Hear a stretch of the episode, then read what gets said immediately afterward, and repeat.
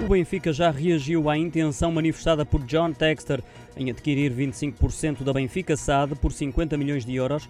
Os encarnados rejeitam essa possibilidade. Em comunicado, consideram inoportuna esta operação e, caso venha a ser sujeita à deliberação em Assembleia Geral de Acionistas da Benfica SAD, garantem que se vão opor uma decisão tornada pública de forma a esclarecer a posição do Sport Lisboa e Benfica a este respeito, evitando-se assim dúvidas e especulações. Pode ler-se no comunicado.